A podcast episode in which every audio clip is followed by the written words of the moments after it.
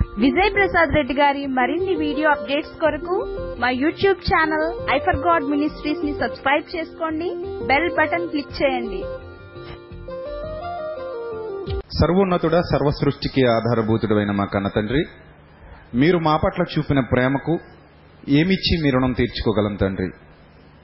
తండ్రి ఈ ఉదయకాల సమయంలో మీ జ్ఞాన సంగతులు మీ పిల్లలకు వివరించడానికి ఎంతగానో మమ్మల్ని అందరినీ ప్రేమించి మరి ముఖ్యంగా సజీవుల లెక్కలో ఉంచి మీ సన్నిధి కాంతిలో నడవటానికి గాను ప్రభువా మీ పిల్లలముగా మీకు ఇష్టలముగా ఈ భూమి మీద జీవించి మీరున్న మహాలోకానికి చేరుకున్నట్లు మీ కుమారుడైన క్రీస్తు వారి రాకడకు మేమందరము సిద్ధపడినట్లు సంఘమును బలపరచమని కార్యక్రమం ఏర్పాటు చేసిన కుటుంబమును దయతో జ్ఞాపకం చేసుకోమని కూడి వచ్చిన మీ బిడ్డలకు కావాల్సిన అక్షయమైన ఆహారాన్ని దయచేయమని. త్వరలో మా కొరకు రానియున్న ప్రభువును మా ప్రియరక్షకుడు మీ ప్రియకుమారుడైన క్రీస్తు వారి శ్రేష్టమైన నామంలో ఈ ప్రార్థన మనవులు అడిగి వేడుకొనిచున్నాం మా కన్న తండ్రి. ఆమెన్. ప్రియమైన దేవుని ప్రజలరా మీ అందరికీ కూడా మన ప్రభువును ప్రియరక్షకుడైన యేసుక్రీస్తు వారి శ్రేష్టమైన నామంలో నా హృదయపూర్వకమైనటువంటి వందనములు తెలియజేస్తున్నాను. సర్వోన్నతుడైన దేవుని దయ మనందరి మీద నిరంతరము నిలిచి ఉండునుగాక మనందరి ద్వారా నిత్యము దేవుని నామానికి యుగముల వరకు మహిమ కలుగునుగాక ఆమె ప్రియులరా ఒక ప్రత్యేకమైన సందర్భాన్ని పురస్కరించుకుని పెద్దలు పదవీ విరమణ చేస్తున్నారు. అంటే ఈ రోజుతో ఆయన ఉద్యోగం ముగిసిపోవటాన్ని బట్టి ఆయన పనిని ఆపివేయటాన్ని బట్టి ప్రభుత్వం వారు ఆయనకు రెస్ట్ ఇవ్వడాన్ని బట్టి గుంది పరదేశి గారు ఆ పరదేశి గారు ఆయన రిటైర్మెంట్. ఆయన జాబ్లో నుంచి రిటైర్ అయిపోవటాన్ని పురస్కరించుకుని ఈ కార్యక్రమాన్ని ఆయన ఏర్పాటు చేశారు. సో దానికి మీరు అందరూ విచ్చేశారు. ఈ సంగతి మీ అందరికీ తెలిసిందే. అయితే ప్రియులరా భూమి మీద యవ్వన కాలంలో ప్రారంభమైనటువంటి ఉద్యోగం. ఆయనకు యవన యవన దశలోనే కదా ఉద్యోగానికి అవకాశం వచ్చింది. బాల్యంలో ఎవరు ఉద్యోగాలు ఎవరు కష్టపడి చదువుకున్న తర్వాత చదువు పూర్తయిన తర్వాత యవన దశలో ఆయనకు ఉద్యోగం వచ్చింది. యవ్వన కాలంలో ప్రారంభమైనటువంటి ఉద్యోగం వృద్ధాప్యానికి వచ్చేసరికి ఏమైపోయింది? ముగిసిపోయింది. సో ప్రభుత్వం వాళ్ళు ఏమంటున్నారంటే రిటైర్మెంట్ అంటే అర్థం ఏంటంటే నీతో మాకు పని అయిపోయింది వెళ్ళిపోని చక్కగా సాగనంపేయడం అనమాట అంటే వాళ్ళ ఉద్దేశం ఏంటంటే ఇంక నిన్ను మేము వాడుకోలేము నిన్ను మేము ఉపయోగించుకోలేము. ఎందుకంటే యవ్వన కాలంలో నువ్వు మా మా దగ్గర అనగా ప్రభుత్వం దగ్గర ఉద్యోగానికి వచ్చే సమయానికి నీ కళ్ళు రెండు కళ్ళే ఇప్పుడు నాలుగు కళ్ళు అయ్యాయి అర్థమైందా? అప్పుడు రెండు కళ్ళు కాస్త ఇప్పుడు ఏమయ్యాయి? నాలుగు అయ్యాయి నాలుగంటే? అదనమాట పైన ఇంకో రెండు కళ్ళు అంటించుకోవాలి. ఆ కళ్ళకి రెండు కళ్ళు జత చేస్తే తప్ప ముందున్నవేమీ కనబడవు. అదే కళ్ళజోడు. సో అప్పుడు రెండు కళ్ళు ఇప్పుడు నాలుగు అయ్యాయి ఆ రెండు కళ్ళు కొన్నాళ్ళకి మూడు అవుతాయి లేదా నాలుగు అవుతాయి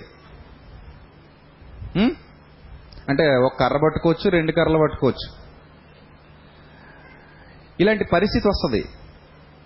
కాబట్టి నీతో మాకు పని పూర్తయిపోయింది ఇంకెళ్ళిపో మామూలుగా పంపిస్తే పోరని కొంచెం ఎంతో కొంత డబ్బులు ఇచ్చి పంపించేస్తారు అంతే. మనం ఓపెన్గా మాట్లాడుకుంటే. అవునా కదా మీరు చెప్పండి? మామూలుగా రిటైర్మెంట్ అయ్యా నువ్వు పోవయ్యా అన్నావు అనుకో బాధగా ఉంటుంది కదా.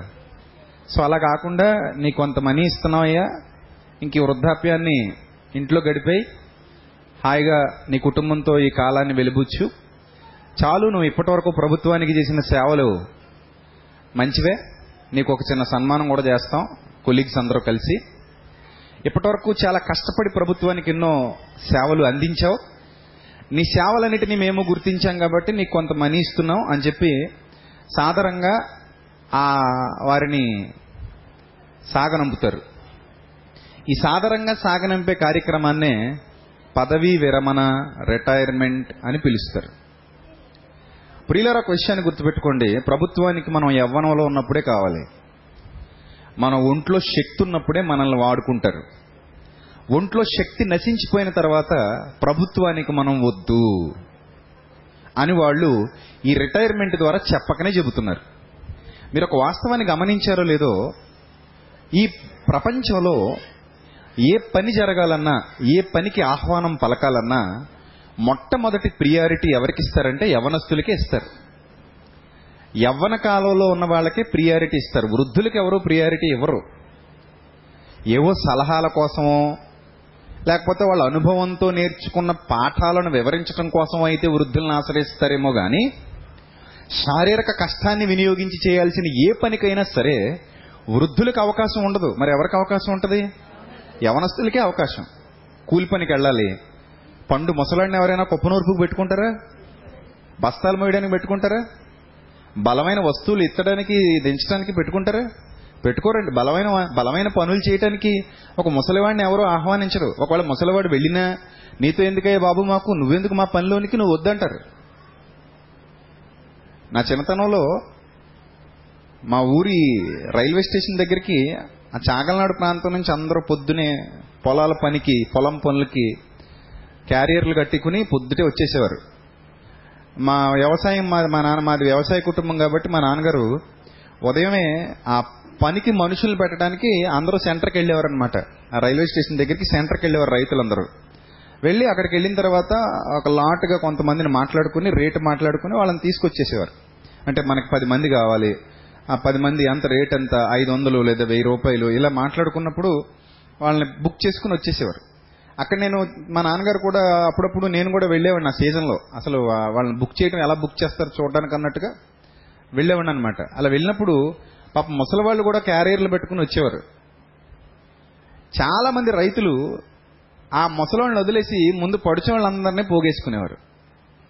లాస్ట్లో మిగిలిపోయేవారు ముసలోళ్ళు.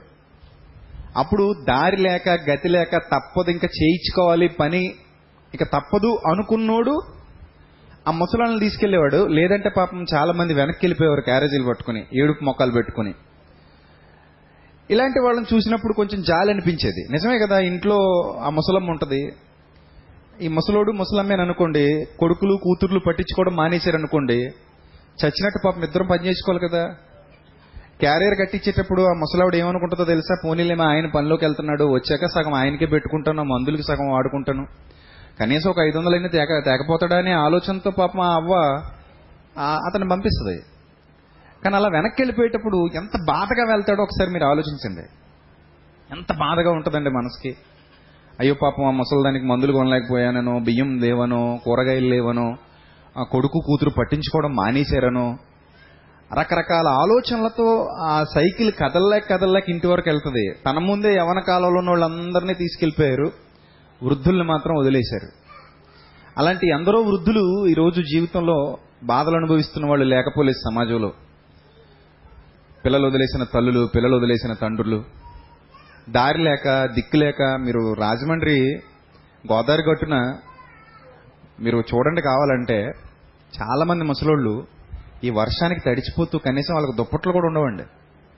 నాకెలా తెలిసంటే ఆ మధ్య మన మా పిల్లలు ఇప్పటికీ వెళ్తున్నారు. నేను కూడా ఒకరోజు ఆహార పంపిణీ కార్యక్రమం లేదా దుప్పట్లో శాల్వాలు పంచిపెట్టడానికి అని చెప్పేసి మేము కూడా వెళ్ళాను కారులో.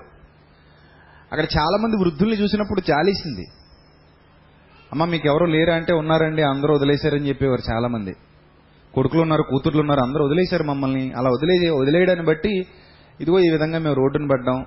మా ఆస్తంతా అంతా దోచుకున్నారు మమ్మల్ని ఇప్పుడు కుక్కను చూసినట్టు చూస్తున్నారు. కనీసం మాకు విలువనివ్వట్లేదు. కనీసం మేము ఏమైనా అడిగామా? కాసిన మెతుకులు పెట్టమన్నాం ఆ మెతుకులు పెట్టలేదు. కనీసం మాకు ఆశ్రయం కల్పించమన్నాం ఆశ్రయం కూడా కల్పించలేదు మమ్మల్ని. నిర్దాక్షిణ్యంగా రోడ్డును వదిలేశారని ఎండకు ఎండుతూ వానక తడుస్తూ చలికి వణుకుతూ వాళ్ళ జీవితాలు ఎంత దుర్భరంగా ఉన్నాయో చూస్తే అర్థమవుతుంది ప్రియులారా. చాలా బాధపడుతుంటారు వాళ్ళు. అంటే వృద్ధులంటే ఇంత హీనంగా ప్రభుత్వం చూస్తుంది ప్రజలు చూస్తున్నారు. వృద్ధులంటే ఎవరికి అవసరం లేదు.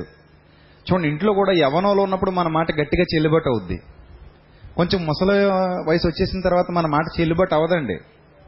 మనవలకి లోకువే పిల్లలకి లోకువే కోడళ్ళకి ఇంకా లోకువా? అందరికీ లోకువే. ఎంత లోకుగా ఉంటుందంటే నువ్వు నోరు మీ నీకేం తెలుసు అన్నట్టు. నువ్వు ఆగుతావా? తినో మూలం కూర్చో. నీకెందుకు ఇవన్నీ? నీకు అవసరమా? మేము చూసుకుంటాం కదా. ఇలాంటి మాటలు మనకు వినపడతా ఉంటాయి.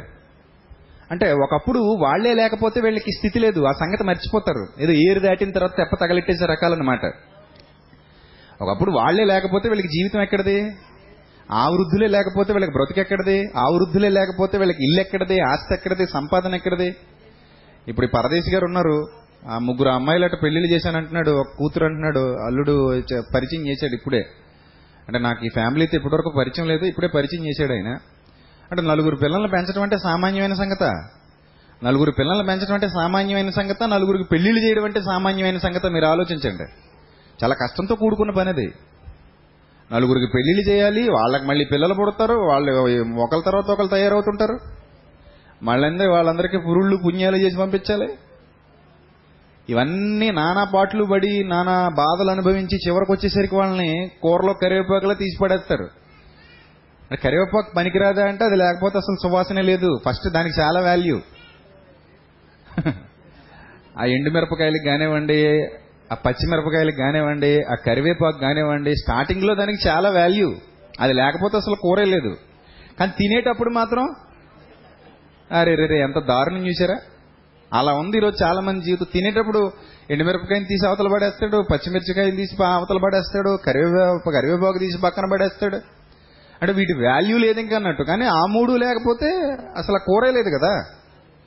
సో అలాగే వృద్ధులు లేకపోతే జీవితమే లేదు కుటుంబమే లేదు. వాళ్ళే లేకపోతే మన మన మన మన జీవితం ఎక్కడది? నేను చాలాసార్లు అంటూ ఉంటాను మా అమ్మ నాన్న లేకపోతే నాకు అసలు ఈరోజు ఈ బ్రతికే లేదనిపిస్తుంది. నిజం? మా అమ్మ నాన్న లేకపోతే నాకు అసలు బ్రతికే లేదు. నా కోసం ఎన్నో త్యాగాలు చేశారు వాళ్ళు. ఎన్నో త్యాగాలు. అమ్మ ఒక ఒక ఒక ఒక కొడుకు అంటున్నాడు మా అమ్మ అబద్ధికురాలు. మా అమ్మ అబద్ధికురాలు. ఎప్పుడు అబద్ధాలే మా అమ్మ. వయసు వచ్చినవాడు అనమాట అప్పుడు వాడికి చెప్పాను నిజమే మీ అమ్మ అబద్ధికురాలే. ఎందుకంటే అందరూ తినేసిన తర్వాత అమ్మకి అన్నం లేకపోతే అమ్మ నువ్వు నువ్వు తిన్నావా? అని అడిగితే నాకు ఆకలి లేదని అబద్ధం చెప్తుంది. మీ అమ్మ అబద్ధికురాలే. నాకు రెండు గుడ్లు అయ్యమ్మా అని చెప్పి ఆ గుడ్డు కూడా నువ్వు తినేస్తే తినేసే ముందు నీకు ఉందా గుడ్డు అంటే ఆ నేను ఇందాకే తినేసాను రా అని అబద్ధం చెప్తుంది. నిజంగా అమ్మ అబద్ధికురాలే. వంట మళ్ళీ చేసుకోవాల్సిన పరిస్థితి వస్తే వంట చేసుకోవడానికి లేకపోతే వీడు రెండు సార్లు కాదు నాలుగు సార్లు తింటే నాలుగు సార్లు కూడా వీడికే పెట్టేసి గ్లాసు మంచినీళ్ళు దాకా పడుకుంటుంది. నీకు ఆకలిగా లేదంటే ఆకలిగా లేదని మళ్ళీ అబద్ధం చెప్తుంది. ఇలా ఎన్ని అబద్ధాలు చెప్పిందో చిన్నప్పటి నుంచి. తాను తినకుండా వీడికి పెట్టుకుని ఎన్ని అబద్ధాలు చెప్పిందో. తాను బట్టలు వేసుకోకుండా వీడికి తెచ్చిపెట్టి ఎన్ని అబద్ధాలు చెప్పాడో నాన్న. నాన్న కూడా అబద్ధికుడే. తన ఆరోగ్యాన్ని కూడా పక్కన పెట్టి తన అవసరాలు కూడా పక్కన పెట్టి పిల్లలకు ఫీజు కట్టి నీకెందుకు నాన్న నీకు చెప్పులు లేవా? ఆ తెగిపోయిన చెప్పులకి అతుకులు వేసుకుని మరీ కట్టుకుని పిన్నీసి పెట్టుకుని మరీ తిరుగుతున్నావు నువ్వు.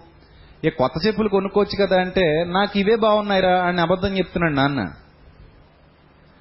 నీకు మంచి బట్టలు లేవా నాన్న? ఎందుకు ఇలా చిరిగిపోయిన బట్టలు కుట్టుకుని మరీ తిరుగుతున్నావు అంటే నాకు ఇవే నచ్చాయిరా నాకు ఎందుకో నచ్చలేదురా అని అబద్ధం చెప్తున్నాడు నాన్న. సో నాన్న అబద్ధికుడే చిన్నప్పటి నుంచి అమ్మ అబద్ధికురాలే. యవనంలోకి వచ్చిన పిల్లలకి అమ్మా నాన్న అబద్ధికులుగా కనబడతారు? వయసు అలాంటిది. ఒక పద్దెనిమిది ఏళ్ళు ఇరవై ఏళ్ళు వయసు వచ్చేసరికి పనికి మాలిన స్నేహితులేమో మంచోళ్ళు అయిపోతారు. వీళ్ళ గురించి ఎన్నో కష్టాలు పడి ఎన్నో త్యాగాలు చేసిన అమ్మా నాన్నలు మాత్రం ఏమైపోతారు? అబద్ధికులు అయిపోతారు వాళ్ళు మంచోళ్ళు అయిపోతారు. నిజంగానే వాళ్ళు అబద్ధికులేనండి. వీళ్ళ బ్రతుకులు బాగుండాలని ఎన్నో అబద్ధాలు ఎన్నో త్యాగాలు. ఆ త్యాగాలకు వీళ్ళు పెట్టిన పేర్లే అబద్ధాలు. సో ఒకసారి ఆలోచించండి. మన వృద్ధాప్యం మీద పడేసరికి అందరూ మనల్ని అసహించుకుంటున్నారు. అందరికీ మనం నచ్చకుండా పోతున్నాం. చీ ముసలోడు చెమట వాసన వస్తుందంటారు నీ మనవరాలే నీ మనవడే. అలానే వాళ్ళు కూడా లేకపోలేదు. సో ఇలాంటి పరిస్థితిని మానవుడు ఎదుర్కొంటున్నాడు. ఆ పరిస్థితిలో రిటైర్ అయిపోతున్నాడు. రిటైర్ అయిపోయిన తర్వాత వాళ్ళ బాధలు చాలా ఇబ్బందిగా ఉంటాయి. అప్పటి వరకు పని చేసి చేసి చేసి ఇక ఏ వ్యాపకం లేక ఇంట్లో కూర్చోవడం కూడా కష్టమే. సో ఏదో పని పెట్టుకోవాలి. ఇలాంటి పరిస్థితిలో మనం జాగ్రత్తగా దేవుని వాక్యం దగ్గరకు వచ్చి ఆలోచన చేస్తే ప్రియులరా దేవుడు ప్రభుత్వాలు ఒక మనిషిని కొంతకాలం పాటు వాడుకుని నీతో పని అయిపోయింది వెళ్ళిపో అంటున్నాయి. కుటుంబాలు కొంతకాలం పాటు మనిషిని బాగా పిండుకొని వాడుకుని మీతో పని అయిపోయిందని అసహించుకుంటున్నాయి. ఈరోజు ఎంతో మంది తల్లిదండ్రులు వృద్ధాశ్రమాల్లో చచ్చిపోతున్నారండి. మీ అమ్మ చచ్చిపోయింది మీ నాన్న చచ్చిపోయాడని ఫోన్ చేస్తే అప్పుడు వెళ్తున్నారు శవం తీసుకురావడానికి. ఆనందంగా. అమ్మయ్య అనుకుంటూ.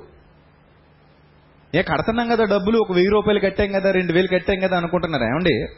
ఆయాకి అమ్మకి తేడా లేదు. ఆయాకి అమ్మకి తేడా లేదండి. పుట్టిన పిల్లాడిని ఎవరికైనా ఇచ్చి ఒక వెయ్యి రూపాయలు నెలకిస్తాను. వీడికి పాలివ్వు. నిద్రలేని రాత్రులు వీడి కోసం గడుపు. రాత్రనక పగలనక వీడికి అన్ని చాకరీలు చెయ్యి స్నానాలు చేయించు నలుగు పెట్టు. మందులు చూసుకో జాగ్రత్తగా. ఏదైనా నలతగా ఉంటే మందులు చూడు హాస్పిటల్కి తిప్పు.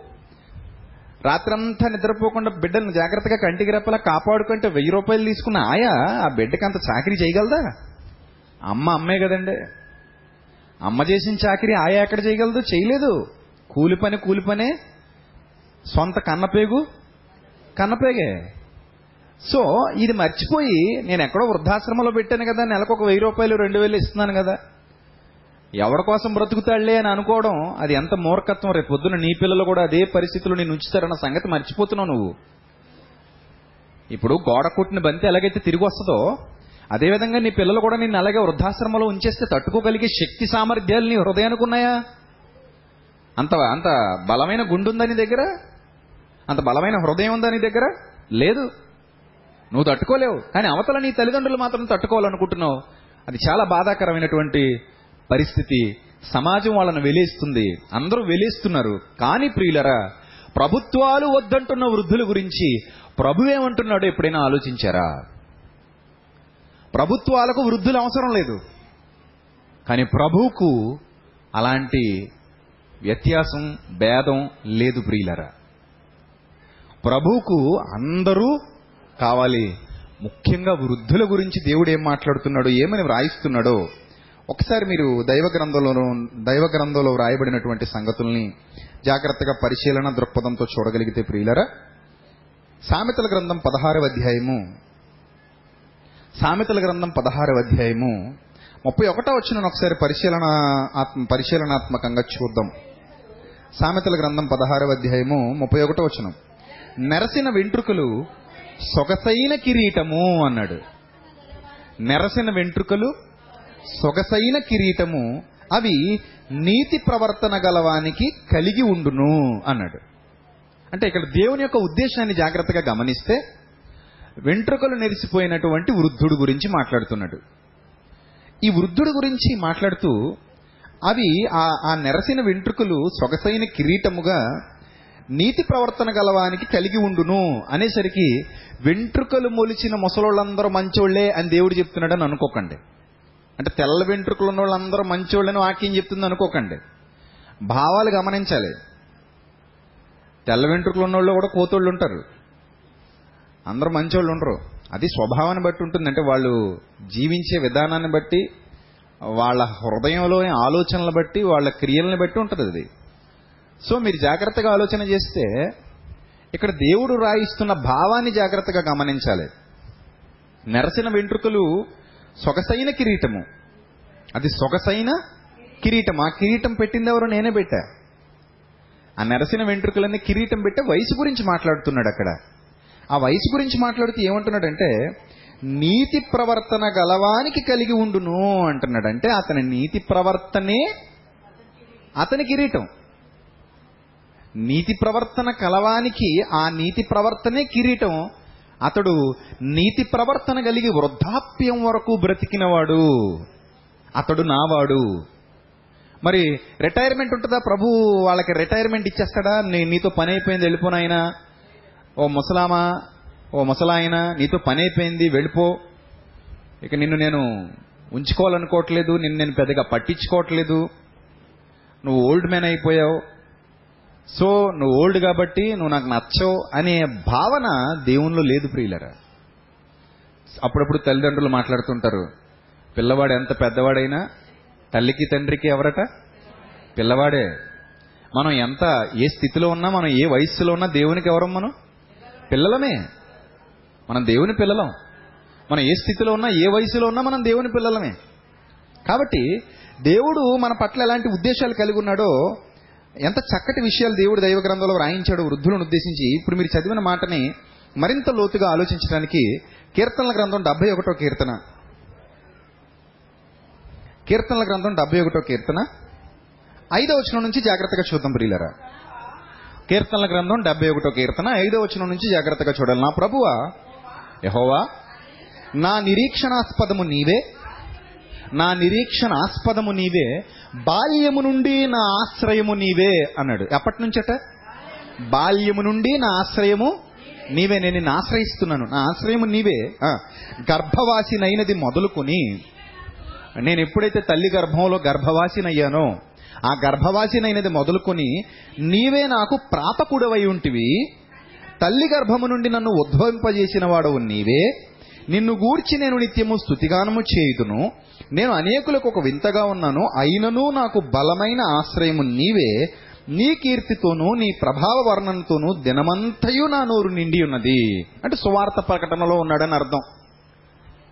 నీ కీర్తితోనూ నీ ప్రభావ వర్ణనతోనూ దినమంతయు నా నోరు నిండి ఉన్నదట. అంటే ఆ నోరు ఏం మాట్లాడుతుంది?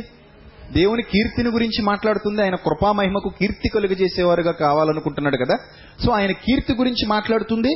ఆయన ప్రభావ వర్ణన గురించి మాట్లాడుతుందంటే దేవుని యొక్క గుణాతిశయములను ప్రచురము చేసే నోరు అని మనకు అర్థమవుతుంది. చాలా మంది ఖాళీగా కూర్చొని వ్యర్థమైన మాటలు మాట్లాడుకుంటూ ఉంటారు. రిటైర్ అయిపోయిన తర్వాత. ఇంకా రిటైర్ అయిపోయాను కదా అని చెప్పేసి లేదా మా పెళ్ళిళ్ళు అయిపోయాయి కదా అందరికీ పనులన్నీ పూర్తయిపోయాయి కదా. ఇంకా మేము రోడ్డు మీద అరుగు మీద కూర్చోవడం పొద్దున్న లేవడం అరుగు మీద కూర్చోవడం ఊరి మీద అరుగెక్కేయడం. వచ్చిపోయి వాళ్ళందరితో పనికిమాలిన మాటలు మాట్లాడుకోవటం. కొంతమంది వృద్ధ స్త్రీలు అయితే కొండికత్తెలు అంటాడు. తిమోతి పత్రికలో వృద్ధ స్త్రీలను ఏమంటాడు? కొండికత్తెలు అంటాడంటే ఇంక పని పాట ఏమీ లేదనమాట ఆ ఇంటికి ఇంటికి తెంపులు పెట్టడం నేర్చుకున్నారు వీళ్ళు. సో అది రిటైర్మెంట్లో అలా కాదు. నీతి మంతులు అన్నాడు కదా. ఈ నీతి మంతుల యొక్క భావజాలం ఎలా ఉంటుందో చెప్తున్నాడు చూడండి. ఏమంటున్నాడంటే నీ కీర్తితోనూ నీ ప్రభావ వర్ణంతోనూ నా దినమంతయు నేను నా నోరు నిండిపోయింది. వృద్ధాప్యమందు నన్ను విడనాడకము. నా బలము క్షీణించినప్పుడు నన్ను విడనాడకము అన్నాడు. అంటే నా వృద్ధాప్యమందు నన్ను విడనాడకము అంటే నాకు అన్నం పెట్టమనా? లేకపోతే నా పిల్లలందరూ నన్ను వదిలేసి నన్ను వదలొద్దనా? లేదా నా బలం క్షీణించినప్పుడు నన్ను విడవద్దంటే నేను నడవడానికి నాకు శక్తినివ్వమనా? లేకపోతే ఇంకా పని చేసుకోవడానికి శక్తినివ్వమనా? దేనికోసం ఈ ప్రార్థన భక్తుడు చేస్తున్నాడు అంటే భక్తుని యొక్క భావజాలం మనకు అర్థమైతే మనం ఎలా ఉండాలో మనకు అర్థమవుతుంది. ఎప్పుడు కూడా బైబిల్ చదివేటప్పుడు అక్కడ వ్రాయబడుతున్నటువంటి వచనాల వెనక దేవుని మనసేంటి? భక్తుని మనసేంటి? అక్కడ దేవుడు చెప్పిన మాట అయితే దేవుని మనసేంటి? భక్తుడు పరిశుద్ధాత్మ ప్రేరణతో దేవునితో పలుకుతున్న మాట అయితే ఆ భక్తుడి మనసేంటి? ఏ విధమైన భావజాలం వాళ్ళలో ఉంది అనే ఆలోచన మనకి రావాలి ప్రియుల రావాలి బైబిల్ ఇప్పుడు కూడా. అలా చదువుతున్నప్పుడు బైబిల్ లోతుల్లోనికి మనం వెళ్ళగలుగుతాం. దేవుని వాక్యం మనతో స్పష్టంగా సూటిగా మాట్లాడుతుంది. మన హృదయాంతరంగంలో ఒక గొప్ప ఆలోచన పుడుతుంది. తద్వారా మనం దేవునికి బాగా దగ్గరవుతాం. ఆయనతో మంచి సహవాసం గలవారముగా జీవించడానికి అవకాశం లభిస్తుంది. రైట్. ఇప్పుడు జాగ్రత్తగా చూడండి అసలు ఆ మాటలు ఎందుకు మాట్లాడుతున్నాడు? పదిహేను వచనానికి వచ్చాం. పదిహేను వచనానికి వచ్చాం. నాకు బలాన్ని ప్రవ్వ వృద్ధాప్యంలో నన్ను విడనాడొద్దు. వృద్ధాప్యంలో కూడా నాకు బలం కావాలి ప్రవ్వ నాకు శక్తి కావాలి ప్రవ్వ వృద్ధాప్యంలో కూడా నన్ను బలంగా తీర్చిదిద్దు ప్రవ్వా అని ఎందుకు ప్రార్థిస్తున్నాడు? ఎందుకు ప్రార్థిస్తున్నాడు అని మీరు జాగ్రత్తగా ఆలోచిస్తే పదిహేను వచనంలో అంటాడు నీ నీతిని నీ రక్షణను నా నోరు దినమెల్ల వివరించును అంటాడు. నీ నీతిని నీ రక్షణను జహ్వఫలం అర్పిస్తున్నాడు అనమాట ఎబ్రి పత్రికలో చెప్తాడు జహ్వఫలం గురించి. అంటే జహ్వఫలము అంటే నాలుగుతో నాలుగు నుండి లేదా నోట నుండి వచ్చేటువంటి ఫలము దేవునికి ఇష్టమైనది అని అర్థం అక్కడ. సో ఇక్కడ మనం జాగ్రత్తగా ఆలోచన చేస్తే నా నీ నీ నీతిని నీ రక్షణను నా నోరు దినమెల్ల వివరించినంటే అనుభవపూర్వకమైన జ్ఞానంలోనికి వెళ్ళిపోయాడు. బాల్యం దగ్గర ప్రారంభమైంది వృద్ధాప్యానికి వచ్చేసరికి ఇంకా బలమైపోయింది అది. వయసు మీద పడుతున్న కొలది దేవుళ్ళు ఎలా మారిపోయాడు? బలవంతునిగా మారిపోయాడు. సో ఈ బలవంతుణ్ణి దేవుడు విడనాడాలనుకోవట్లేదు. వృద్ధుడైపోయాడు కదా రిటైర్మెంట్ ఇచ్చేద్దాం నా పనిలో నుంచి అనుకోవట్లేదు. వృద్ధుడు కూడా దేవుడి దగ్గర పనుంది. బాలుడికి దేవుడి దగ్గర పనుంది. యవనస్తుడికి దేవుడి దగ్గర పనుంది. దేవుడు ఏ ఒక్కరిని విడవాలనుకోవట్లేదు ఏ ఒక్కరిని వద్దని అనట్లేదు ఏ ఒక్కరికి నా దగ్గర జాబ్ లేదని అనట్లేదు నాతో సహవాసం చేయటానికి వయోభేదం లేదు ముఖ్యంగా వృద్ధాప్యంలో నేను వదలనే వదలను అంటున్నాడు. నేను వదలనే వదలను. ముదిమి వచ్చే వరకు. ఆ ముదిమి వచ్చే వరకు ముదిమి వచ్చే వరకు అంటే నువ్వు తలనిరిసి వృద్ధుడనైపోయేంత వరకు. నిన్ను విడవటానికి ఆయనకి ఇష్టం లేదు నీకు రిటైర్మెంట్ ఇవ్వటానికి ఆయనకి ఇష్టం లేదు. అసలు ప్రభు దగ్గర పదవీ విరమనే ఉండదు? అర్థమవుతుందా? ప్రభు దగ్గర పదవి విరమణ ఉండదు. ప్రభు పనిలో రిటైర్మెంట్ ఉండదు. ఇప్పుడు మీకు మాస్టర్ గారు ఉన్నారు. రిటైర్మెంట్ ఎప్పుడు? మీరు చెప్పండి. పాస్టర్ గారికి రిటైర్మెంట్ ఉందా? ఉందా? లేదు. మరణమే రిటైర్మెంట్ ఇంకా. ఎవరికైనా సరే దేవుని పనిలో రిటైర్మెంట్ ఎప్పుడు? మరణమే. ఓ విశ్వాసి నీకు రిటైర్మెంట్ ఉందా? ఎప్పుడు నీకు రిటైర్మెంట్ ఎప్పుడు? నీకు మరణమే. నాకు మరణమే. మనందరికీ మరణమే. అంటే ప్రభుత్వానికి ప్రభుకి ఎంత తేడా ఉందో మీరు గమనించగలగాలి. ప్రభుత్వానికి ప్రభుత్వం రిటైర్మెంట్ ఇవ్వడానికి ప్రభు రిటైర్మెంట్ ఇవ్వడానికి ఎంత తేడా ఉందో చూడండి. సో ఇప్పుడు జాగ్రత్తగా మాటలు చూస్తే నీ నీతిని నీ రక్షణను నా నోరు దినమెల్ల వివరించును. అవి నాకు ఎన్న సఖ్యము కావు. ప్రభు అయిన యహోవా యొక్క బలవత్కార్యములను బట్టి నేను వర్ణింప మొదలు పెట్టెదను నీ నీతిని మాత్రమే నేను వర్ణించదను. నేను నిన్ను నీ నీ బలవత్కార్యములను గురించి వర్ణింప మొదలు పెట్టేదను నీ నీతిని నా నోరు ప్రచురం చేయాలి. నీ రక్షణను నా నోరు ప్రచురం చేయాలి. నిన్ను గూర్చి మాటలాడుట ఎందు నాకు సంతోషం. నీ కొరకు బ్రతుకుట ఎందే నాకు ఆనందం. అట్టి జీవితం నాకు కావాలి. అందుకే నాకు ఇంకా బలాన్నివ్వు. అందుకే నాకు ఇంకా శక్తినివ్వు. అంటే ఈ శక్తి బలం కూడా నీ కొరకు వాడటానికి మాత్రమే నాకు ఇవ్వు నీ పనిలో నిలవటానికి నాకు ఇవ్వు అని భక్తుడు ప్రభు దగ్గర ప్రార్థన చేస్తున్నాడంటే అలాంటి భక్తుడిని బట్టి ప్రభు ఎంత సంతోషిస్తాడు ఎంత ఆనందిస్తాడు ఒక్కసారి మీరు ఆలోచన చేయండి.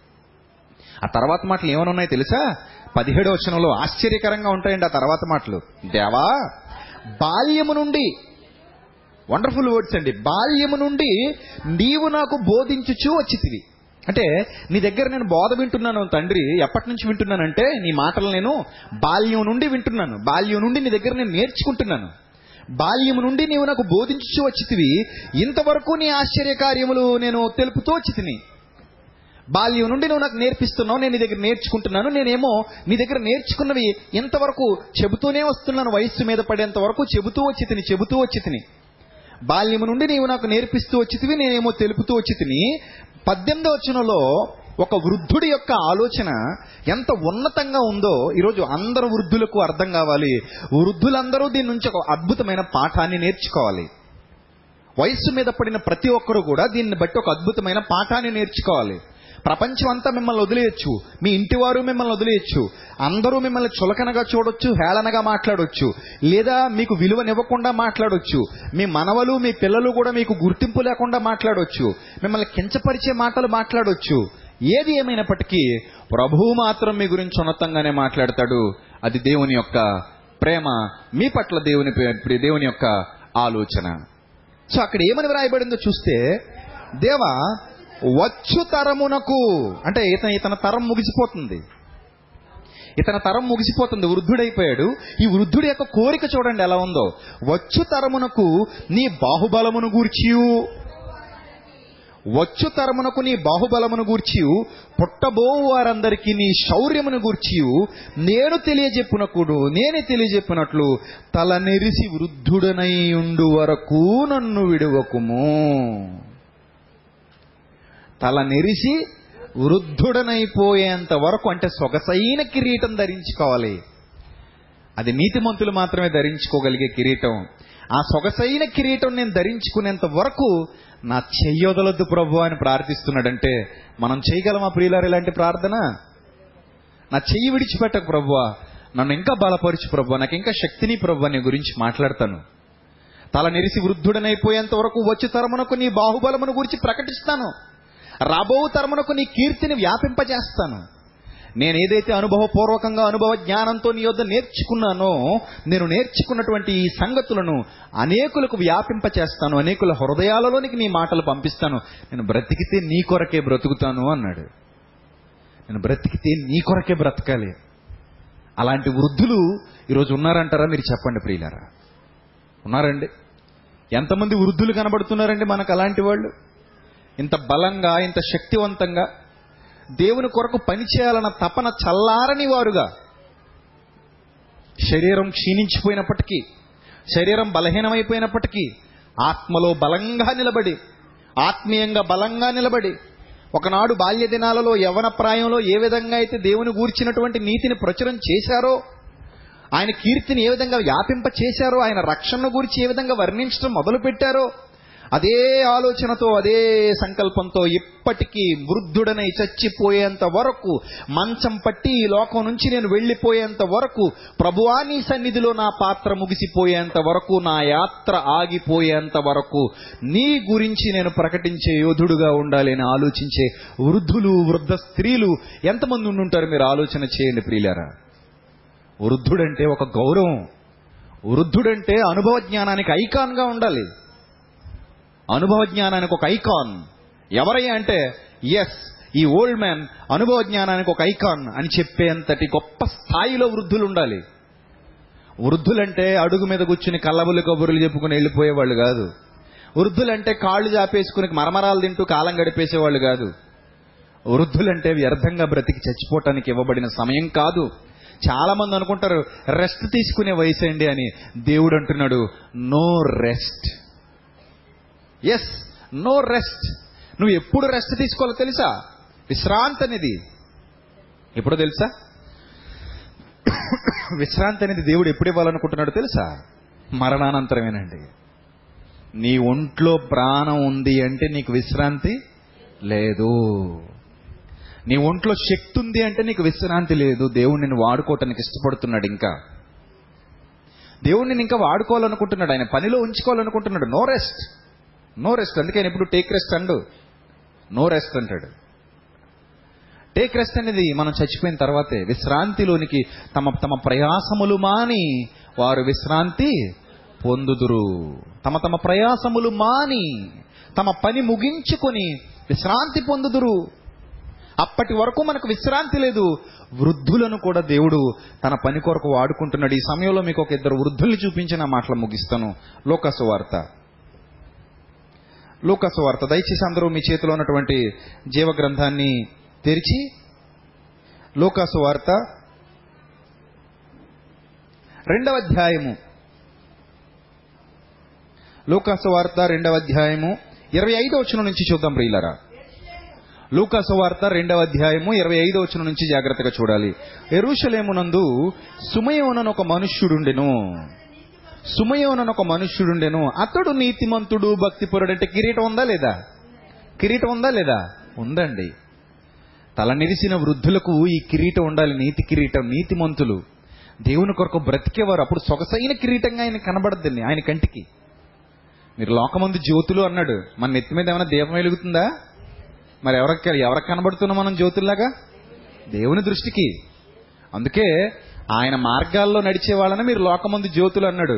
ఆరిపోయినోళ్ళు వెలుగుతున్న వాళ్ళు పక్కపక్కన కూర్చున్నా మనకైతే తేడా తెలియదేమో కానీ దేవుడికి మాత్రం తేడా తెలుస్తుంది వెలిగే బల్బుకి ఆరిపోయిన బల్బుకి మనకు ఎలా తేడా తెలుస్తుందో ఫిల్మెంట్ రాలిపోయిన బల్బుకి స్విచ్ చేస్తే వెలిగే బల్బుకి మనకు ఎలాగైతే తేడా తెలుస్తుందో దేవుడికి కూడా ఈ బల్బులు మనల్ని చూసినప్పుడు చీకట్లో ఉన్నవాడు వెలుగులో ఉన్నవాడు పక్కపక్కన కూర్చున్నా మనం కనిపెట్టలేం కానీ ఎవరు కనిపెట్టగలరు? దేవుడు కనిపెడతాడు. అందుకే మీరు లోకమందు జ్యోతులు మీరు లోకానికి వెలుగు మీరు లోకానికి ఉప్పు. ఎన్ని పదప్రయోగాలు చేశాడు అనుకుంటున్నారు మన గురించి? చాలా పదప్రయోగాలు చేశాడు ఆయన. ఇక్కడ సుమియోను గురించి పరిశుద్ధాత్ముడు వ్రాయిస్తూ ఏమంటున్నారంటే అతడు నీతిమంతుడు అలాగే భక్తిపరుడునయుండి ఇస్రాయేల్ యొక్క ఆదరణ కొరకు కనిపెడుతున్నాడట. ఇస్రాయేల్ కొరకు ఆదరణ కొరకు అంతే ఎంతో మంది ముసలోళ్ళు ఉన్నారు కానీ వాళ్ళు కనిపెట్టట్లేదు. సుమయోని గారి సమాన వయస్కులు చాలా మంది ఎరుచులేములు ఆ కాలానికి ఉంటారా ఉండరా? అబ్బో వందల్లో వేలల్లో ఉంటారు ముసలివారు. కానీ వారు ఎవరూ కూడా కనిపెట్టనిది ప్రత్యేకంగా ఇతని గురించే దేవుడు వ్రాయించాడంటే ఇతను మాత్రమే కనిపెడుతున్నాడు ఇస్రాయేల్ యొక్క ఆదరణ కొరకు ఒక వృద్ధుడు బాధ్యత కలిగిన వృద్ధుడు. అతడు మామూలు వృద్ధుడు కాదు ఆషామాషి వృద్ధుడు కాదు బాధ్యత కలిగిన వృద్ధుడు. ఇతడికి ఇంకా విరమణ రాలేదు. ఇతని యొక్క పనిలో నుంచి విరమించుకోలేదు ఇతను. పనిని విరమించలేదు ఇతను. పనిలోనే ఉన్నాడు. ఇస్రాయేలుకి ఎప్పుడు ఆదరణ ఇస్తావు ప్రభువా? ఇస్రాయేలులో ఇస్రాయేలులో ఒక రక్షకుణ్ణి పుట్టిస్తానని వాగ్దానం చేశావు కదా తండ్రి. ఏది రక్షకుడు ఎప్పుడు వస్తాడు ప్రభువా? ప్రపంచాన్ని పరిపాలించే ప్రపంచాన్ని సత్య మార్గం వైపుకు రక్షణ మార్గం వైపుకు నడిపించే ఆ మహారక్షకుడు ఆ సర్వోన్నతుడు ఆయన ఎప్పుడొస్తాడు ప్రభు అని ఆశగా ఆసక్తితో ఎదురు చూస్తూ ఇస్రాయేల్ యొక్క విమోచన కొరకు ఇస్రాయేల్ యొక్క ఆదరణ కొరకు కనిపెడుతున్నటువంటి వృద్ధుడు ఈ యొక్క సుమయోన్ అనేటువంటి పెద్ద ఆయన. అప్పుడు పరిశుద్ధాత్మ అతని మీద ఉండెను. అతడు ప్రభు యొక్క క్రీస్తును చూడక మునుపు మరణము పొందడని అతనికి పరిశుద్ధాత్మ చేత బయలుపరచబడి ఉండెను. ఎంత అద్భుతమైన సంగతి మీరు ఆలోచన చేయండి. ఎందరో వృద్ధులు ఉన్నారు కానీ ఎవరికి పరిశుద్ధాత్ముడు బయలుపరచలేదు. కానీ ఇతనికి మాత్రం పరిశుద్ధాత్ముడు ఏమని బయలుపరుస్తున్నాడు తెలుసా? నువ్వు ఎంత వయస్సు మీద పడిపోయినా నీ తల ఎంత తెల్లగా మారిపోయినా నీ చర్మం ఎంత ముడతలు పడిపోయినా నీ ఎముకల్లో సత్తువ తగ్గిపోయినా నీ కాళ్ళు చేతులు పనిచేయకపోయినా నీ కంటి చూపు క్షీణించిపోయినా నువ్వు ఏ స్థితిలోనికి వెళ్ళిపోయినా నీకు ఒక వాగ్దానం చేస్తున్నాను. ఆ వాగ్దానం ఏంటో తెలుసా? నీ నీతిని బట్టి నీ యథార్థతను బట్టి నువ్వు దేవుని కొరకు బ్రతికిన బ్రతుకును బట్టి నువ్వు ఇంతవరకు చేసినటువంటి ఆ మహా కార్యాలను బట్టి ఆ కార్యక్రమాలను బట్టి నీకు ఒక అద్భుతమైన అవకాశాన్ని ఇస్తున్నాను. ఆ అవకాశం ఏంటంటే ఏ ఇస్రాయేల్లోనైతే రక్షకుడు పుట్టబోతున్నాడు ఏ ఇస్రాయేల్ నుంచి అయితే ప్రపంచాన్ని పరిపాలించే నాయకుడు రాబోతున్నాడు ప్రపంచాన్ని ఉద్ధరించే ఉద్ధారకుడు పుట్టబోతున్నాడు ఆ మహనీయుని నీ కంటితో నువ్వు చూడక మునుపు నువ్వు మరణం రుచి చూడనే చూడవు. అప్పటి వరకు నీ ఆయుష్కాలాన్ని దేవుడు నిలుపుతున్నాడు. అది అలా ఆగిపోవాల్సిందే. అప్పటి వరకు నీ ఆయుష్కాలం ఉండాల్సిందే. నువ్వు బతికి తీరాల్సిందే. నీకు చావు రానే రాదని దేవుడు పరిశుద్ధాత్మ ద్వారా వాగ్దానం చేశాడు. ఆ వాగ్దానాన్ని బట్టి ఆ వృద్ధుడు అలా ఎదురు చూస్తున్నాడు. దేవాలయం దగ్గర ఉంటున్నాడు. ఒక అద్భుతమైన బ్రతుకు బ్రతుకుతున్నాడు. ప్రతిరోజు ఆశగా ప్రార్థిస్తున్నాడు. తండ్రి ఈ రోజా రేప ఎల్లుండ ఎప్పుడు ప్రవ్వా ఆ మహనీయుని నా చేతులతో ఎత్తుకుంటాను. ఆ మహనీయుని నా కళ్ళతో చూసి నేను ఆనంద పరవశుడనవుతాను. ఆ మహాభాగ్యాన్ని ఎప్పుడు నేను చూడగలుగుతాను ఎప్పుడు నేను సాధించ సంపాదించగలుగుతానన్న ఆశతో బ్రతుకుతున్న వృద్ధజీవి సుమయోను. అందరి వృద్ధుల్లాంటి వృద్ధుడు కాదే? అందరి వృద్ధుల్లాగా కళ్ళబొల్లి కబుర్లు కుండేలు చెప్పుకుంటూ బ్రతికేవాడు కాదే? అందరి వృద్ధుల్లాగా కాలాన్ని వెళ్ళబుచ్చేవాడు కాదే? అందరి వృద్ధుల్లాగా సమయాన్ని దుర్వినియోగం చేసుకునేవాడు కాదే? అందరి వృద్ధుల్లాగా తినేసి పడుకునేవాడు కాదే? సుమయోను స్పెషల్ క్యారెక్టర్ కలిగిన వాడై ఉన్నాడు. దేవుణ్ణి సంతోషపెట్టే నీతి కిరీటాన్ని ధరించుకున్నవాడై ఉన్నాడు. ఇలాంటి వృద్ధుల కొరకు మనం ఎదురు చూడాలి. మనం కూడా అలాంటి జీవితంలోనే మన జీవితాన్ని ముగించాలి. అలాంటి చరమాంకంలోనికి మనం వెళ్ళే సమయానికి మన జీవిత చరమాంకంలో మన జీవన విధానం ఈ విధంగా ఉండాలనేది దేవుని వాక్యం మనకు నేర్పిస్తున్నటువంటి సత్యం. ప్రియులారా మీరు గమనించాలి ఈ సమయంలో. చూద్దాం ఒక్కసారి ఆ మాట కిందకి చదువుదాం. అతడు ప్రభు యొక్క క్రీస్తును చూడక మునుపు మరణము పొందడని అతనికి పరిశుద్ధాత్మ చేత బయలుపరచబడి ఉండెను. ఆత్మవశుడై అతడు దేవాలయములోనికి వచ్చెను. ఆనంద పరవశుడై ఆత్మవశుడై అతను దేవాలయములోనికి వచ్చెను. అంతట ధర్మశాస్త్ర పద్ధతి చొప్పున ఆయన విషయమై జరిగించుటకు తల్లిదండ్రులు శిశువైన యేసును దేవాలయములోనికి తీసుకుని వచ్చినప్పుడు అతడు తన చేతులతో ఆయనను ఎత్తుకొని దేవుని స్తుతించుచు ఇట్లనను. నోరు ఆయన కీర్తిని ప్రచురం చేస్తుంది. ఆయన రక్షణను వర్ణింప మొదలు పెడుతుంది. ఆహా ఎంత గొప్ప వృద్ధుడు. మనకి ఇలాంటి తాతలు కావాలి. మనకి ఇలాంటి తండ్రులు కావాలి. మనకి ఇలాంటి పెద్దలు కావాలి. మన కుటుంబాల్లో ఇలాంటి వారు ఉండాలి ఒక విషయాన్ని మీరు మర్చిపోకండి. మీరు కూడా మీ కుటుంబాలకు ఇలాంటి వారుగా ఉండాలి. ఎందుకంటే మీకు కూడా వృద్ధాప్యం వస్తుందిగా. మనం కూడా వృద్ధులం అయిపోతాంగా ఒక రోజున. మీరు కూడా మీ కుటుంబానికి ఇలాంటి వారుగా ఉండాలంటే వృద్ధులందరికీ సుమయోను రోల్ మోడల్ కావాలి. ఆయన నీతిని ప్రచురిస్తూ ఒక అద్భుతమైన సొగసైన కిరీటాన్ని ధరించుకున్నటువంటి నీతిమంతుడుగా సుమయోను మనకు కనబడుతున్నాడు. ఇలాంటి వారిని ముదిమై వచ్చే వరకు ఎత్తుకుంటాడు. ఆయన అరచేతుల్లో చిక్కుకుంటాడు. చంక పెట్టుకుని లాలిస్తాడు ప్రేమిస్తాడు. అట్టి వారిని విడిచిపెట్టాడు దేవుడు. వారిని ఎప్పుడూ కాపాడుకుంటాడు. అంత ప్రేమ దేవుడి పట్ల మనం కలిగి ఉండాలి. ఆయన మన పట్ల చూపించే ప్రేమకు తగిన జీవితం మనం జీవించాలి ప్రియులరా.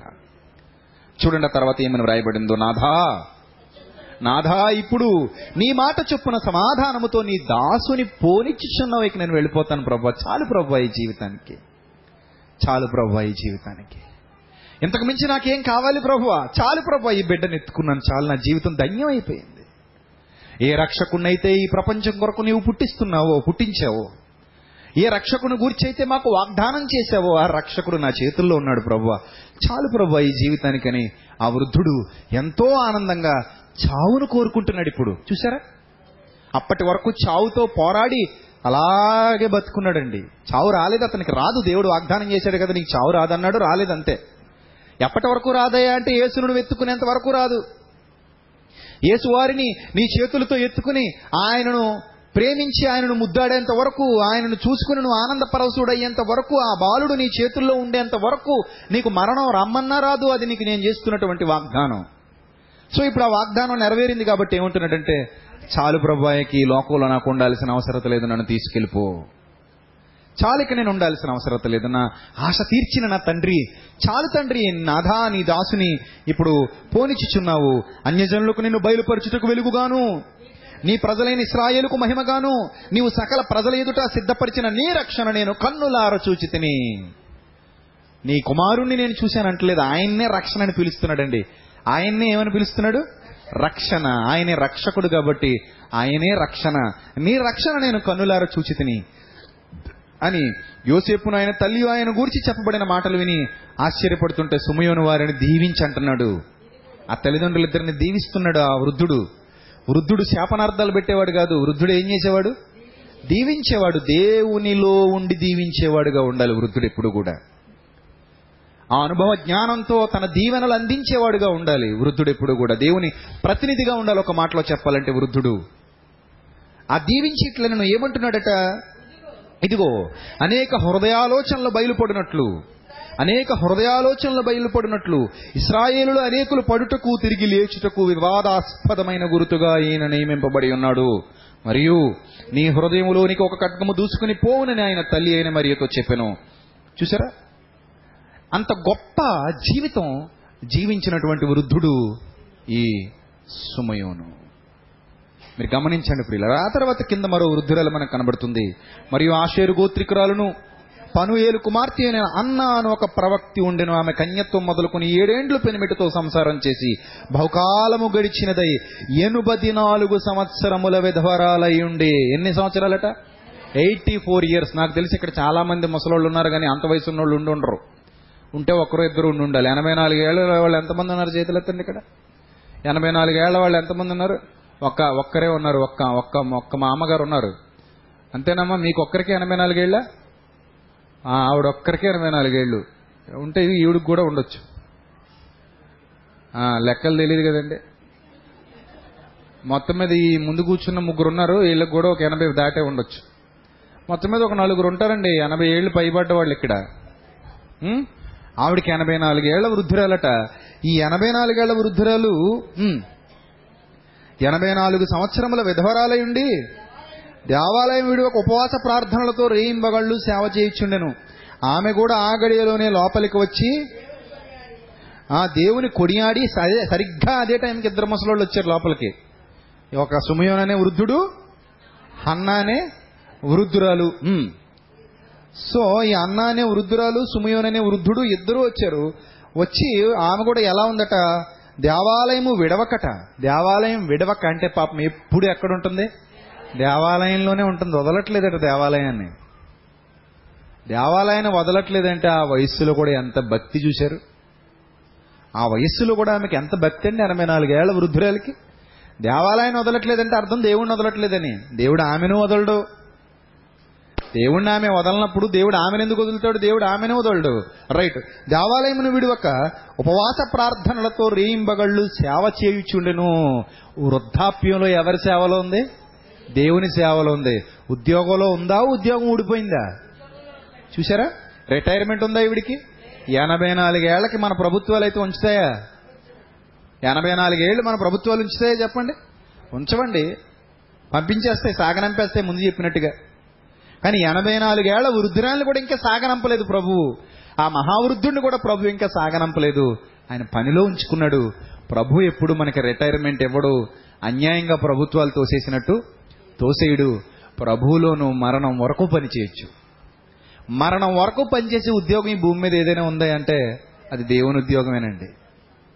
సంఘంలో దేవుని సహవాసంలో దేవుని పిల్లలతో కలిసి ఆ ఐకమత్యంతో ఆ సంతోషంతో ఆ ఆనందంతో ఎక్కడి నుంచి వస్తాయండి ఇలాంటి రోజులు? దేవుని సన్నిధిలో గడిపే దినాలు ఎంత శ్రేష్టమైనవి. దేవుని కొరకు బ్రతికే దినాలు ఎంత శ్రేష్టమైనవి. ఆయన వాక్యంలో ఆయన పనుల్లో ఆయన సత్క్రియల్లో నిమగ్నమైపోయిన జీవితం ఎంత ఆనందాన్ని ఇచ్చేది ఎంత సంతోషాన్ని ఇచ్చేది. దేవుని ప్రజలతో గడిపే సమయం ఎంత ఉన్నతమైనది ఎంత విలువైనది ప్రియులరా. ఎన్ని కోట్లు ఖర్చు పెడితే ఈ ఆనందాన్ని మనం పొందుకోగలం లోకంలో చెప్పండి. లోకంలో అసలు ఇలాంటి ఆనందం ఉందంటారా మీరు చెప్పండి? లేదండి. నిజంగా రుచి తెలిస్తే ప్రభువుని కానీ ఆయన సన్నిధిని కానీ ఎవ్వడూ విడిచిపెట్టుకోలేడండి.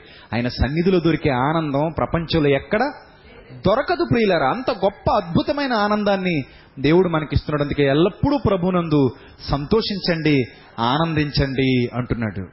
ఎస్ ఆనందం అనుభవిస్తున్నారు ఆ వృద్ధులు. అన్న అనుభవిస్తుంది ఆమె అనుభవిస్తుంది సుమయను అనుభవిస్తున్నాడు. దేవాలయం విడువక ఉపవాస ప్రార్థనలతో రేయింబగళ్ళు సేవ చేయించుండెను. ఆమె కూడా ఆ గడియలోనే లోపలికి వచ్చి దేవుని కొనియాడి ఎరుషలేములో విమోచన కొరకు కనిపెట్టుచున్న వారందరితో ఆయన గురించి మాటలాడుచుండెను. ఏంటి ఎనభై నాలుగేళ్ళ వృద్ధురాలు క్రీస్తుని గురించి ప్రకటిస్తుందా? ఆ? ఎనభై నాలుగేళ్ళ వృద్ధురాలు విమోచన కొరకు కనిపెట్టుకు కనిపెట్టుచున్న వారందరితో ఆయన గురించి మాట్లాడుతుందంట ఆయన- ఆయన గురించిన మాటలు ప్రకటిస్తుంది సువార్త పని. క్రీస్తుని గురించిన మాటలు ప్రకటిస్తుంది ఆమె కూడా సువార్త పనిలోనే ఉన్నట్టు. ఏమండి ఎనభై నాలుగేళ్ళ వృద్ధురాలు ఇంకా దేవుని గురించి ప్రకటిస్తుందంటే ఎద్దులాగా ఉన్న యవనస్తులు ఈవిని చూసి ఎంత బుద్ధి తెచ్చుకోవాలండి? ఈరోజు యవనస్తులు చూసారు ఎద్దుల్లా ఉంటారు ఏమీ దేవుడు పని చేయరు. తినడం తిరగడం ఆబోతుల్లాగా ఆ మామూలు ఆబోతులు కాదు అచ్చొచ్చిన ఆబోతుల్లాగా. ఊరి మీద తిరగడం తప్పితే యవనస్తులు యవన కాలంలో దేవుని కాడి మోయుట నరునికి మేలన్న ఇంగిత జ్ఞానం చాలా మందికి లేదు ప్రియులరా. ఈరోజు యవ్వన కాలంలో ఉండి దేవుని పని చేయని వాళ్ళు ఎంతో మంది ఉన్నారు. కాళ్ళు సరిగ్గా పనిచేస్తున్నాయి చేతులు పనిచేస్తున్నాయి కళ్ళు పనిచేస్తున్నాయి. చక్కగా తినది అరుగుతుంది. ఎంత దూరం కావాలంటే అంత దూరం వెళ్ళగలరు. మీ కాళ్ళ మీద మీరు నిలబడ నిలబడగలరు. అయినా కానీ యవనస్తులకి జబ్బు. వీళ్ళకి లోకం మీద వ్యామోహం ఎక్కువ దేవుని మీద ప్రేమ అసలు ఉండనే ఉండదు. తక్కువని కూడా అనకూడదు. ఉండనే ఉండదండి. లోకం మీద ఉన్న వ్యామోహం ఉన్నవాడికి దేవుని మీద ప్రేమే ఉంటుంది? ఏ ఉండదు. కానీ ఈ వృద్ధురాల్ని చూసి ప్రతి ఒక్కడు బుద్ధి తెచ్చుకోవాలా వద్దా మీరు ఆలోచన చేయండి. ఆ సుమయోనుని చూసి బుద్ధి తెచ్చుకోవాలి. ఈ వృద్ధురాల్ని చూసి బుద్ధి తెచ్చుకోవాలి. ఎనభై నాలుగేళ్ళకి ఆ రక్షణ కన్నులార చూసి కనిపెట్టుచున్న వారందరికీ వెళ్ళి ఆయన గురించి ప్రకటిస్తుందంటే హ్యాట్స్ అప్ టు హెర్ నిజంగానే అంత అద్భుతమైన జీవితం ఆ వృద్ధ జీవితం ఆ వృద్ధ బ్రతుకు బ్రతుకుతున్న ఆ వృద్ధులిద్దరు కూడా అలాంటి ఆలోచన కలిగి ఉన్నారంటే మీరు ఆలోచించండి ప్రియులారా ఇంత చక్కటి జీవితం మనం ఎందుకు జీవించకూడదు? ఇలాంటి కిరీటాలు మనం ఎందుకు ధరించకూడదు? ఈ స్థితికి మనం ఎందుకు వెళ్ళకూడదు? వెళ్ళాలంటే అప్పటికప్పుడు వెళ్ళిపోవాలంటే వెళ్ళిపోయేది? అర్థమవుతుందా? అప్పటికప్పుడు వెళ్ళిపోదామంటే ఐదో అంతస్తు ముందు కట్టేద్దామంటే కుదురుతుందా? ఇది పునాది ఏమేయకుండా? పునాది లేదు ఒకటి లేదు రెండు లేదు మూడు లేదు నాలుగు లేదు ఐదు కట్టేస్తావా? బాల్యం నుండి బ్రతుకు తగలేసుకుని మంచి కాలం అంతా నాశనం చేసుకుని నీతి లేకుండా యథార్థత లేకుండా చెత్త బతుకంతా బతికేసి లాస్ట్కి వచ్చేసరికి దేవుడా నన్ను వాడుకో అంటే ఆయన ఏం వాడుకోడు. పెంట మీదకు పో అంటాడు. అర్థమవుతుందా? లాస్ట్కి వచ్చేసిన తర్వాత ఉపయోగపడేది ఏముండదు ఇంక కంచం కడిగేసుకుని వెళ్ళిపోవడమే. లాస్ట్కి వచ్చిన తర్వాత ఏముంటుందండి? ఏమైనా ఉంటుందా భోజనాలు అయిపోతాయి ఇప్పుడు మీకు. లాస్ట్కి వచ్చేసరికి ఏముంటుంది ఇది? ఏముంటుందండి లాస్ట్కి వచ్చేసరికి? ఏముంటుంది గిన్నెలు ఊర్చుకోవడమే. అన్ని ఐటమ్స్ కూడా ఉండవు అయిపోతుంటాయి. అందుకే భోజనాలు అప్పుడు ముందుకు పోతుంటారు కంగారు కంగారుగా. అమ్మ ఫస్ట్ బంతిలో తినాలండి అన్ని దొరుకుతాయి. చివరి బంతికి వెళ్తే ఏముండవు బంతులాట ఆడుకోవడమే. ఇంకేముండవు కాబట్టి ముందు తినేయాలనుకుంటారు. అలాగే బాల్యం నుండి దేవుని కొరకు నీ సృష్టికర్తను బాల్యదనములేందే స్మరణకు తెచ్చుకుంటే వృద్ధాప్యంలో పునాది గట్టిగా ఉంటుంది. ఇదిగో ఒక సుమయోనులా ఉంటావు ఒక అన్నలా ఉంటావు. ఆ తర్వాత నీ జీవితం ఆనందమయం. తండ్రి నిన్ను హక్కుని చేర్చుకుంటాడు. ఆ సొగసైన కిరీటాన్ని ధరించుకుని ప్రభు సన్నిధిలో యుగయుగాలు ఉంటావు. ఆ సంతోషాన్ని వదులుకొని ఈ చెత్త లోకం కోసం తుచ్చమైన లోకం కోసం కొంతకాలం ఉండి వెళ్ళిపోయే లోకం కోసం మన జీవితాన్ని ధారపోయటం ఎంతవరకు న్యాయం మీరు ఆలోచించండి? ప్రభు మీతో నాతో మనందరితో సూటిగా మాట్లాడుతున్నాడు. ఆయనకు మనం ఇలా కావాలనే మన మనం బ్రతుకుల ముందు వీళ్ళ మాదిరిగా ఉంచాడు. ఎస్ నా పిల్లలారా నాకు మీరు ఇలా కావాలి. ఇది కొలత చొక్కా లాంటిది అనమాట ఆది చొక్కా అంటారు కదా? టైలర్ దగ్గరికి వెళ్ళినప్పుడు ఆదిస్తుంటాం కదా? కొలత చొక్కా కొలత ఆది ఇచ్చినట్టుగా మనకు కూడా వీళ్ళు ఆది అనమాట ఇదిగో ఇలా ఉండండి. మీరు వృద్ధాప్యానికి వెళ్ళేసరికి మీరు కూడా ఇలా మారాలి అని దేవుడు మనతో సూటుగా మాట్లాడుతున్నాడు. కాబట్టి ఆయన వాక్యం విన్న మీరందరూ కూడా మీ హృదయంలో ఆ మాటలు భద్రం చేసుకోండి. జాగ్రత్తగా ఇప్పటి నుంచే మంచి పునాది వేసుకోండి రాబోయే జీవితానికి. వృద్ధులైతే కనుక ఇప్పటికీ మించిపోయింది ఏం లేదు మిమ్మల్ని మీరు సరిచేసుకోండి వాక్యాన్ని బట్టి. జాగ్రత్తగా దేవుని కొరకు బ్రతకండి. ఆయన నామాన్ని మహిమపరిచే జీవితాలు జీవించండి. అంటే ధన్యత దేవుడు మీకు మీ కుటుంబాలకు సమృద్ధిగా దయచేయనుగాక తలలు వంచండి ప్రార్థన చేసుకుందాం. క్రీస్తునందు మమ్మల్ని అధికముగా ప్రేమించిన మా కన్న తండ్రి ఇప్పటి వరకు విలువైన మీ జ్ఞాన సంగతులు మీ పిల్లలకు వివరించడానికి మీరు ఎంతగానో కృప చూపించారు. అందుని బట్టి స్తోత్రం తండ్రి. ప్రభు ఈ సభను ఏర్పాటు చేసిన పరదేశి గారి కుటుంబాన్ని సంఘాన్ని ఇక్కడున్న సేవకుల్ని అమ్మగారిని ప్రతి ఒక్కరిని జ్ఞాపకం చేసుకోండి. అలాగే కూడి వచ్చిన దైవజనుల్ని వారి కుటుంబాలని జ్ఞాపకం చేసుకోండి. నా తోటి సేవకుల్ని జ్ఞాపకం చేసుకోండి. కూడి వచ్చిన మీ పిల్లల్ని వారి కుటుంబాలని ప్రభావ మీ కృపలో బలపరచండి భద్రపరచండి. మీ సన్నిధి కాంతిలో ఎల్లప్పుడూ మమ్మల్ని అందరూ నడిపించమని తండ్రి మమ్మల్ని మేము తగ్గించుకుని ఎల్లప్పుడూ మిమ్మల్ని హెచ్చించగలిగే జీవితాలు మాకు ప్రసాదించమని మీ నామ మహిమార్థమై ప్రభు కడ వరకు నమ్మకంగా బ్రతకగలిగే బ్రతుకును సొగసైన కిరీటాన్ని ధరించుకుని మీ సన్నిధిలో ప్రభు ఆనందించడానికి సంతోషించడానికి మాకు అవకాశం ఇవ్వమని త్వరలో మా కొరకు రానివైన ప్రభువును మా ప్రియరక్షకుడైన క్రీస్తేశ్వరి శ్రేష్టమైన అతి పవిత్రమైన నామూలు ఈ ప్రార్థన మనం అడిగి వేడుకొనిచున్నాం. మా కన్న తండ్రి. ఆమెన్. అందరికీ వందనాలు. Thank you thank you so much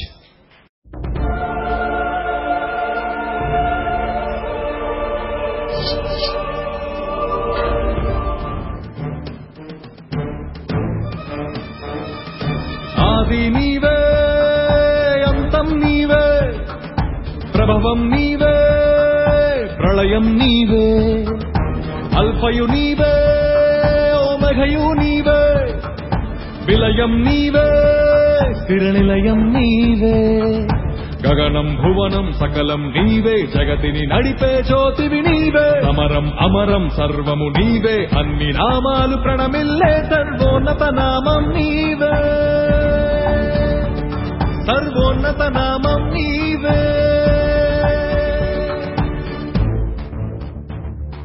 సర్వలోక న్యాయాధిపతి సర్వలోక న్యాయాధిపతి సర్వలోక న్యాయాధిపతి సర్వలోక న్యాయాధిపతి. సర్వలోక న్యాయాధిపతి వాకిట నిలిచియున్నాడు. జనములందరికి ఫలమిచ్చుటకు తీర్పు తీర్చబోతున్నాడు. సర్వలోక న్యాయాధిపతి వాకిట నిలిచియున్నాడు. జనములందరికి ఫలమిచ్చుటకు తీర్పు తీర్చబోతున్నాడు. వేల దూతలతో బూరధ్వనులతో మేఘమండలము పైన.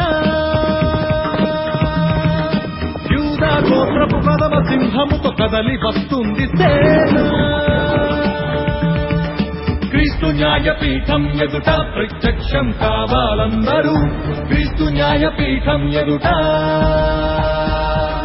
ప్రత్యక్షం కావాలందరూ.